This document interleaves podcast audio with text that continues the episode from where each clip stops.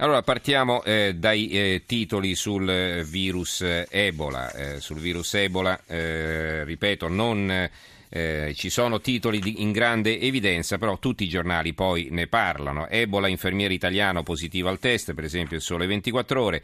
L'avvenire, infermiere italiano trovato positivo al test Ebola a Sassari e il piccolo di Trieste, un altro infermiere italiano contagiato dal virus, ve ne leggo solo tre per fare prima, visto che siamo partiti anche con un certo ritardo.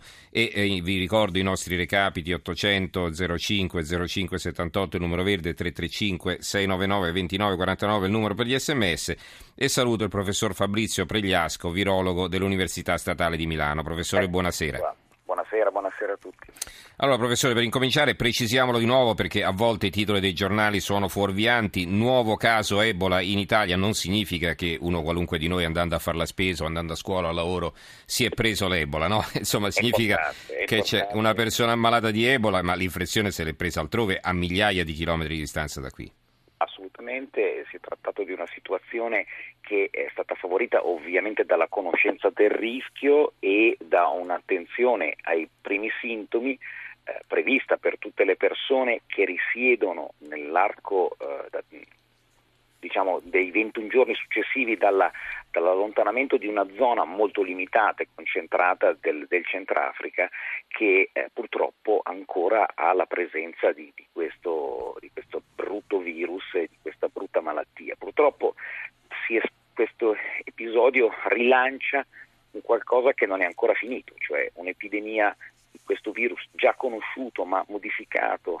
purtroppo creando questa epidemia di dimensioni rilevanti, si calcolano ad oggi più di 24.000 casi con 10.000 morti e quindi di un'esigenza di, di attenzione, ma anche per fortuna di segnali positivi, cioè di una diffusione reale meno imponente e meno esponenziale di quanto eh, non si mm-hmm iniziava a temere, certo. proprio grazie a una serie di iniziative, sicuramente non così efficaci e non il meglio, ma che hanno facilitato la, eh, il contenimento della malattia. Uh-huh.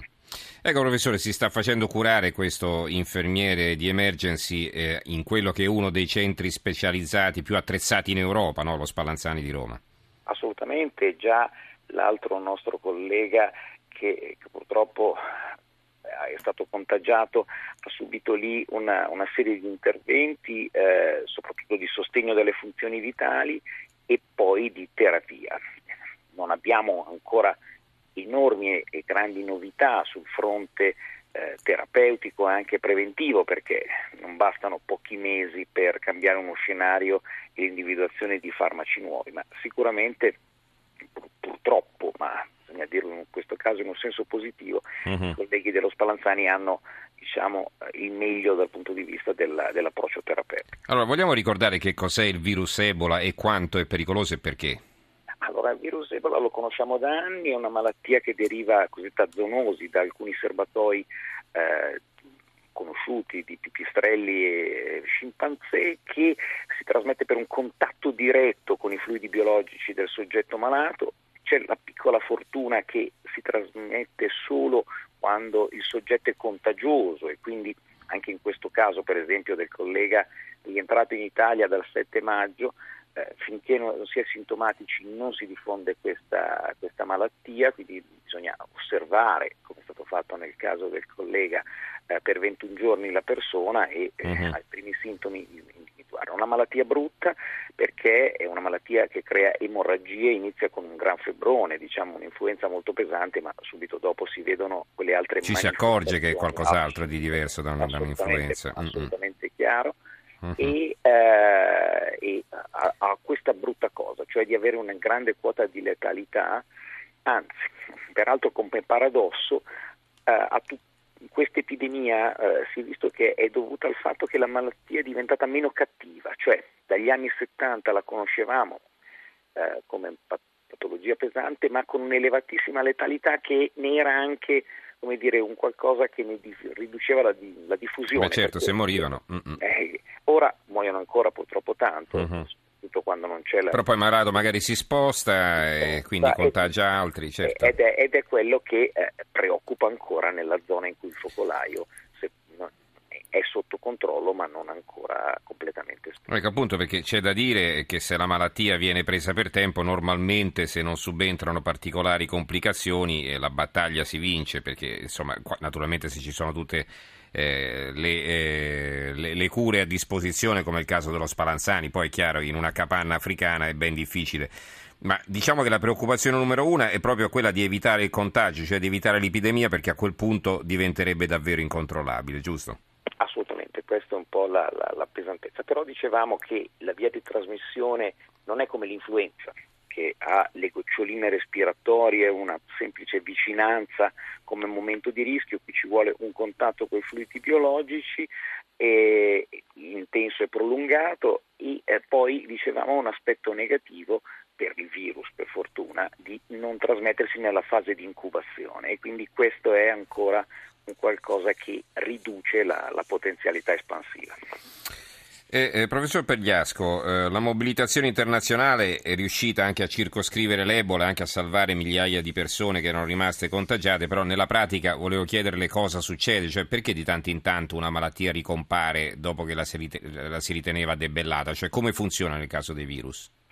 Virus da dove saltano fuori poi? È una lotta a guardie ladri, quella tra il parassita che è il virus, che è l'estremo assoluto dei parassiti, un, un, qualcosa che sta a metà fra la vita e, e, la non vita, perché è del genoma virale che viene trasmesso e eh, contagiando altre cellule che sono costrette a replicare questa, questa, questa brutta notizia, questo virus che, che si trasmette. Il, il patogeno eh, deve, eh, vede degli aspetti legati all'immunità del, delle persone, al fatto di aver già in qualche modo eh, mietuto vittime, eh, come è per altre patologie come il morbillo che se lasciato a sé vede un andamento ondulante. Quando nascono nuovi bimbi la malattia si diffonde, poi per qualche anno eh, sta più tranquilla, rimangono magari casi isolati che non si riescono a, a completamente eliminare questi sono un po' il substrato di una possibile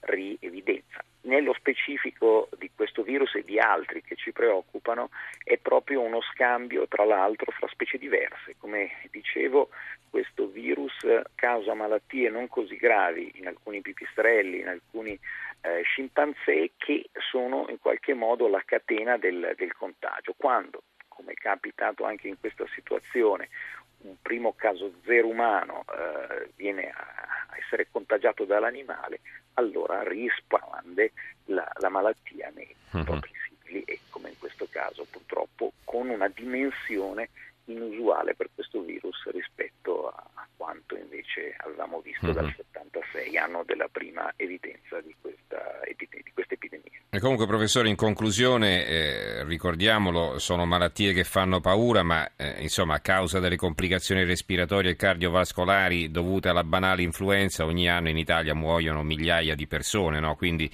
eh, diciamo ecco, bisogna anche fare le dovute proporzioni nel momento in cui si grida al lupo al lupo. No? Senz'altro, in questo caso il virus ha preceduto nella sua evidenza triste quello che è stata anche una filmografia di genere che eh, ha visto proprio nel, nell'Ebola un, uh, un esempio applicato a, a strategie che ha in qualche modo reso ancora più pauroso, ancora più presente la, la, sua negatività, ma come giustamente rilevava altre patologie magari più banali come l'influenza, ma con un gran numero di casi, mm-hmm. eh, milioni certo, solo in Italia, mm. effetti, assolutamente poi pesanti per la salute. Non che non si debba trascurare, non, non, che per questo la problematica di Ebola sia da no, no, certo. lasciare in un angolo perché l'interesse è anche nostro, ma eh, innanzitutto per le popolazioni colpite. Grazie allora professor Fabrizio Pregliasco, virologo dell'Università Statale di Milano, grazie per i precisi chiarimenti che ci ha fornito, professore, buonanotte. Buonanotte.